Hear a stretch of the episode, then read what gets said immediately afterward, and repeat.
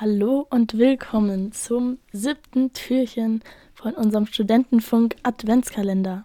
Hier spricht Selina vom Studentenfunk und heute beschäftigen wir uns mit dem wichtigen Thema Geschenke und Geschenkideen. Wir kennen alle den Struggle, jedes Jahr wieder die richtigen Geschenke zu finden.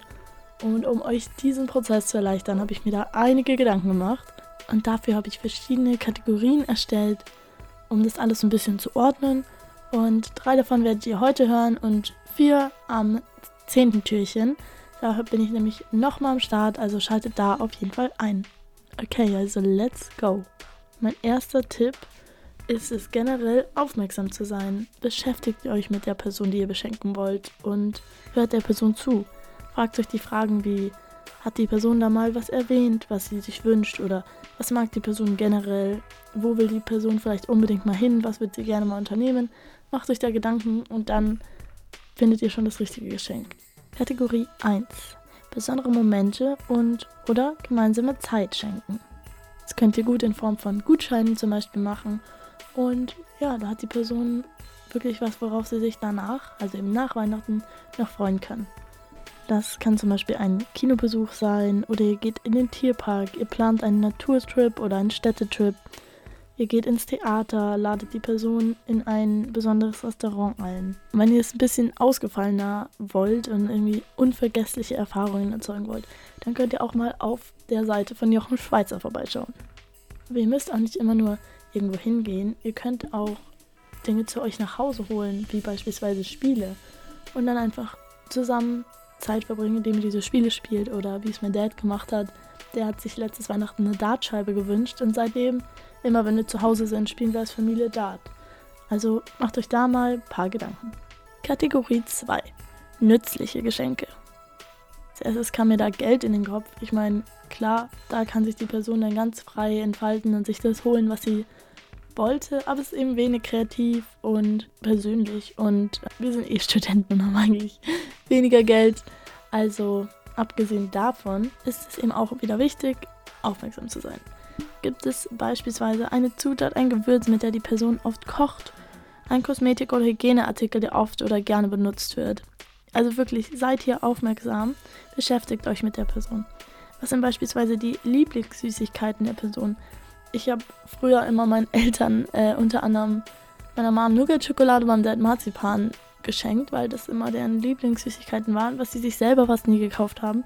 Aber ja, dann sind es quasi Geschenke mit Zufriedenheitsgarantie.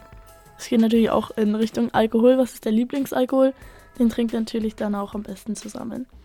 Wenn es einen Shop gibt, wo die Person gerne und oft einkauft, dann sind auch Gutscheine hier eine gute Idee. Fragt dich auch, welches Hobby die Person verfolgt und wie ihr da weiterhelfen könnt. Egal ob das Lesen, Schminken oder Skaten ist, in den einzelnen Kategorien gibt es so viele gute Geschenke und Geschenkideen. Meiner Meinung nach haben solche Geschenke nochmal eine besondere Bedeutung, weil man damit ein Statement setzt, dass man den Lifestyle der Person unterstützt.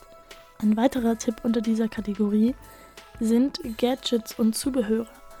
Nämlich können wir uns auch als Studenten nicht die ganz großen Ausgaben oder Wünsche quasi leisten.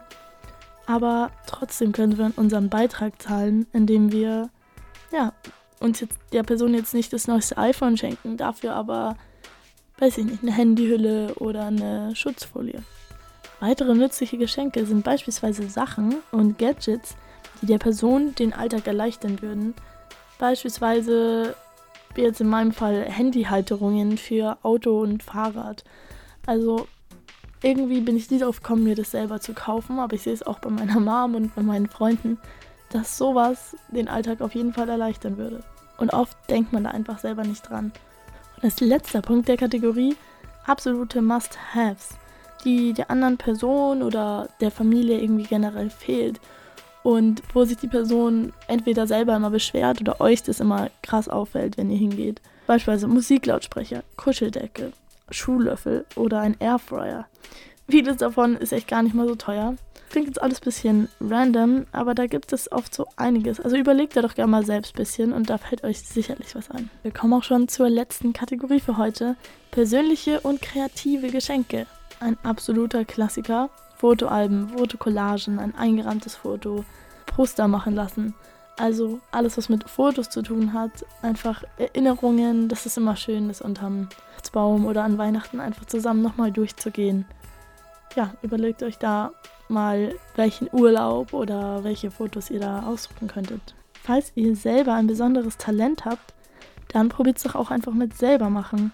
Egal ob schreiben, malen, basteln, kochen, Video zusammenschneiden oder zeichnen. Da kann man sich ganz persönlich und kreativ ausleben.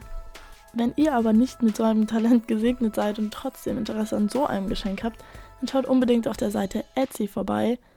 Die hat da wirklich unfassbar viele kreative und persönliche Geschenke und Geschenkideen auf Lager.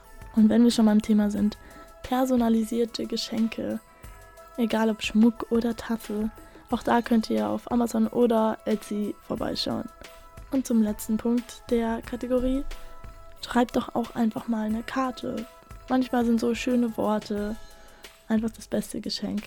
Und die andere Person freut sich darüber vielleicht doch am meisten. So, das war's zunächst mit meinen Geschenkideen und Tipps. Ich hoffe, ich konnte euch ein bisschen bei eurer Geschenkfindung helfen und euch inspirieren. Wie gesagt, am 10. geht's weiter mit vier weiteren Kategorien. Schaltet da unbedingt ein. Und dann wünsche ich euch weiterhin eine schöne Weihnachtszeit. Macht's gut!